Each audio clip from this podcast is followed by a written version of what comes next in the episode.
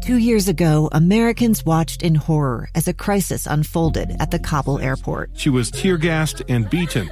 Images of thousands desperate to escape Taliban oppression filled our news feeds. More than 80,000 Afghans made it to America. But the story didn't end there. It was very cold. There was no power, no heat. Who would help our newest neighbors? I'm Andrea Smardon. In Stranger Becomes Neighbor, you'll hear the stories of some remarkable refugees who left their homes and their dreams behind only to start over from zero. Their only possession was three blankets. And you'll meet Americans who stepped up to help them. You want me to come when you deliver your baby. What can one person do in the face of an international disaster decades in the making? That's Stranger Becomes Neighbor. Find us at kslpodcast.com, follow us on Apple Podcasts, or anywhere else you listen. Back to the program. This is the last hour of Live Mic. I'm Lee Lonsberry. You're listening to episode 11, and I'm grateful to you for doing so. We, uh, let me give you a little background on how this show gets put together. Uh, I work very closely with producer Amy. Uh, she and I each day are always combing through the headlines and the different stories. We're, we're tapping into different sources we have. I, I trade text messages with a, a lot of uh, staffers and friends back in Washington, D.C., and here on Utah's Capitol Hill and in the business community. And we take all of that. We, we try to get all of it in here, uh, into our office, and we go back and forth forth, we debate, and we decide on a, a lineup of topics, a thing, a list of things that we feel uh, will be important to talk about here on the program. And uh, a number of weeks ago, I saw a headline in a, a publication uh, that typically caters to like the Washington D.C. types, the staffer types, called The Hill. Uh, and the headline reads More than 500 law professors sign letter calling Trump actions impeachable. Now, the, the date of this, uh, of this article is early December. So this is before the impeachment. When I saw that headline, I, I sent it in an email over to Professor Amy, and I said, uh, Professor Amy, uh, producer Amy, uh, you may have just been promoted, promoted to professor. You like that?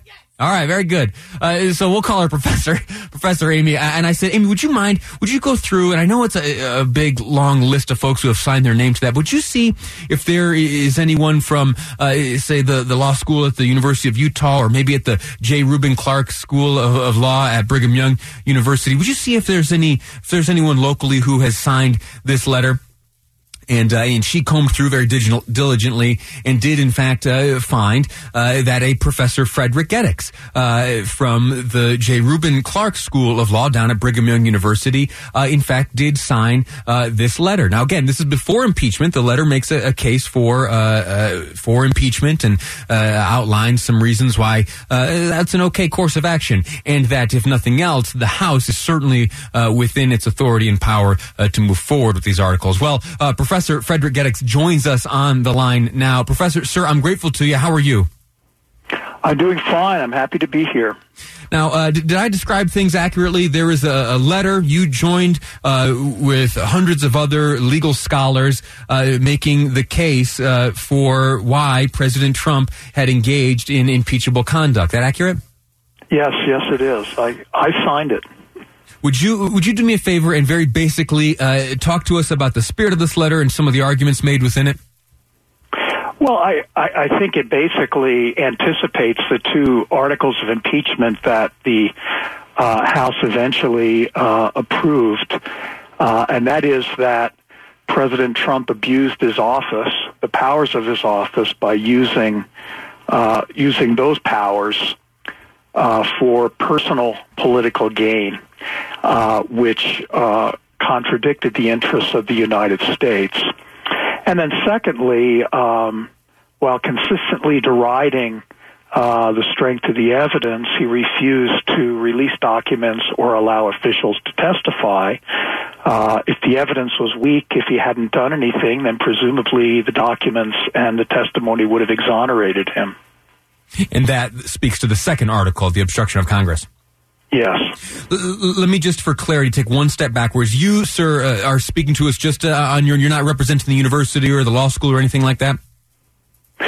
No, of course not. I'm uh, uh I'm speaking in my own personal capacity. Very good. I just want to make that very very, very clear. Uh, now, let me ask you this also: how, how how is it that you came to be aware of this letter? Did someone ask if you were willing to sign? Is there a, like a list serve that goes around? How'd you, how'd you come to get your name on this letter? Gee, you know, I don't recall. Um, I am acquainted with the author of the letter, and I believe that um, he or friends of his may have forwarded it to me. I don't recall precisely. I see. That's, that's how okay. I came across it. I mean, it's the the law profession is like any other. There's are lots of sets of loosely affiliated uh, groups, and uh, uh, I fell into one of those circles, I guess. Very good. Let me read to you uh, just the uh, last paragraph uh, from from your letter and ask you to just respond to that and talk a little bit more about it. Ultimately, it reads the letter, ultimately, whether to impeach the president and remove him from office depends on judgments that the Constitution leaves to Congress. But if the House of Representatives impeached the president for the conduct described here and the Senate voted to remove him, they would be acting well within their constitutional powers. Whether President Trump's conduct is classified as bribery, as a high crime or misdemeanor, or as both, it is clearly impeachable under our Constitution. Now, we have, uh, in the past few months, become, at least in the public, we, we feel now uh, we are impeachment experts. We know all of the the ways that this works, uh, and I think that Speaker Pelosi is right now teaching us that uh, uh, it's maybe not exactly as we understand it. There are two very distinct things that happen in Congress uh, when questions of impeachment uh, arise, or specifically when articles are drafted. Uh, there is the House, which impeaches, and then there would be the Senate, which would convict and remove from office. You, sir, I think it's very clear, communicate in this letter that you feel that impeachment is warranted, and that's happened since you signed this letter. The House has voted. The president is, is impeached. Donald J. Trump is an impeached president currently. If you were to, and I'm sorry to speak to you in hypotheticals, if a similar letter uh, were be were to be written specifically speaking to what could take place in the Senate, what do you think would be warranted? Well, that's uh, well. I, I think what ought to happen. Uh, we don't have as we've had in past impeachments, that is, with respect to President Clinton and with respect to President Nixon, we don't have uh, an investigation of a special counsel with uh, the power of subpoena, and um, and so the the House had to do the investigation itself, and of course, as as I've mentioned it, as and as one of the articles of impeachment states, the president uh, blocked all efforts to obtain evidence uh, that was within his control.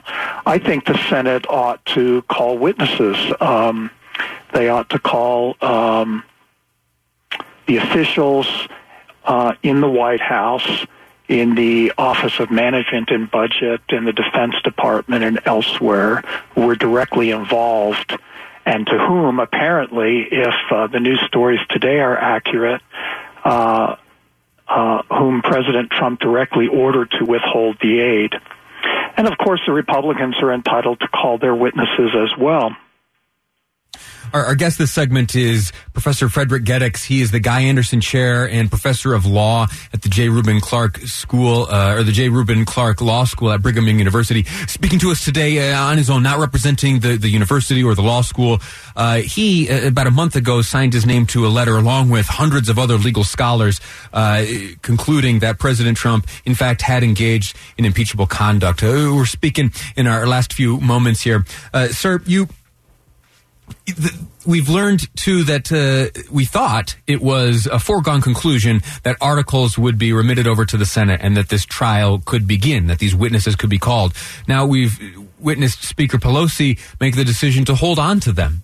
And I, not asking you to, to look into her heart and soul uh, and try to divine what, what she might be uh, thinking, uh, but w- what is what's your reaction to to her having held on to these and not remitting them immediately over to the Senate?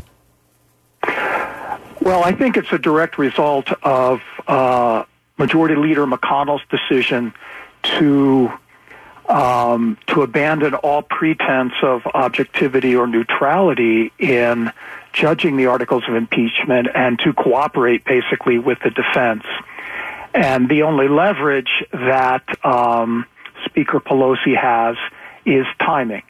And so uh, that's what she's trying to do is trying to affect, um, trying to influence uh, the Senate and the Senate Majority Leader's decision on how the trial will be conducted by withholding the articles of impeachment and therefore influencing the timing of the trial. I see. It makes sense. It is one of many theories that makes uh, makes a lot of sense, and at the same time, uh, leaving me scratching my head. Uh, so there's a lot of history uh, unfolding before us. Uh, Professor, I'm grateful to you for joining us. Uh, thank you for doing so. And as this proceeds, if you have other thoughts that you'd like to share with us, please, you know, Professor Professor Amy, producer Amy's number. she may have been promoted. please give us a call, and and you and I can chat about it again here on the program. That fair? Well, thanks very much for having me on your show. All right. I'm grateful to you. Uh, our guest, Professor Frederick Gedicks uh, from the law school down at BYU. Next up, we're talking tax reform. You remember uh, a special session? A super special session happened uh, a short while ago. A vote was cast. A piece of legislation uh, made its way through. And there are a group of folks who are trying to undo that. Uh, some folks think it's a bad idea, including my next guest, Rusty Cannon. Cool name. Vice President of the Utah Taxpayer Association. Going to be here in studio with me live uh, on KSL News Radio. Two years ago, Americans watched in horror as a crisis unfolded at the Kabul airport. There's desperation and anguish. More than 80,000 Afghans have since arrived in America, but this story is still unfolding. I'm Andrea Smardon. In my new podcast, Stranger Becomes Neighbor, we'll find out what happens to these new arrivals in our communities. Who would help our newest neighbors? Follow us at kslpodcast.com, Apple Podcasts, or anywhere else you listen.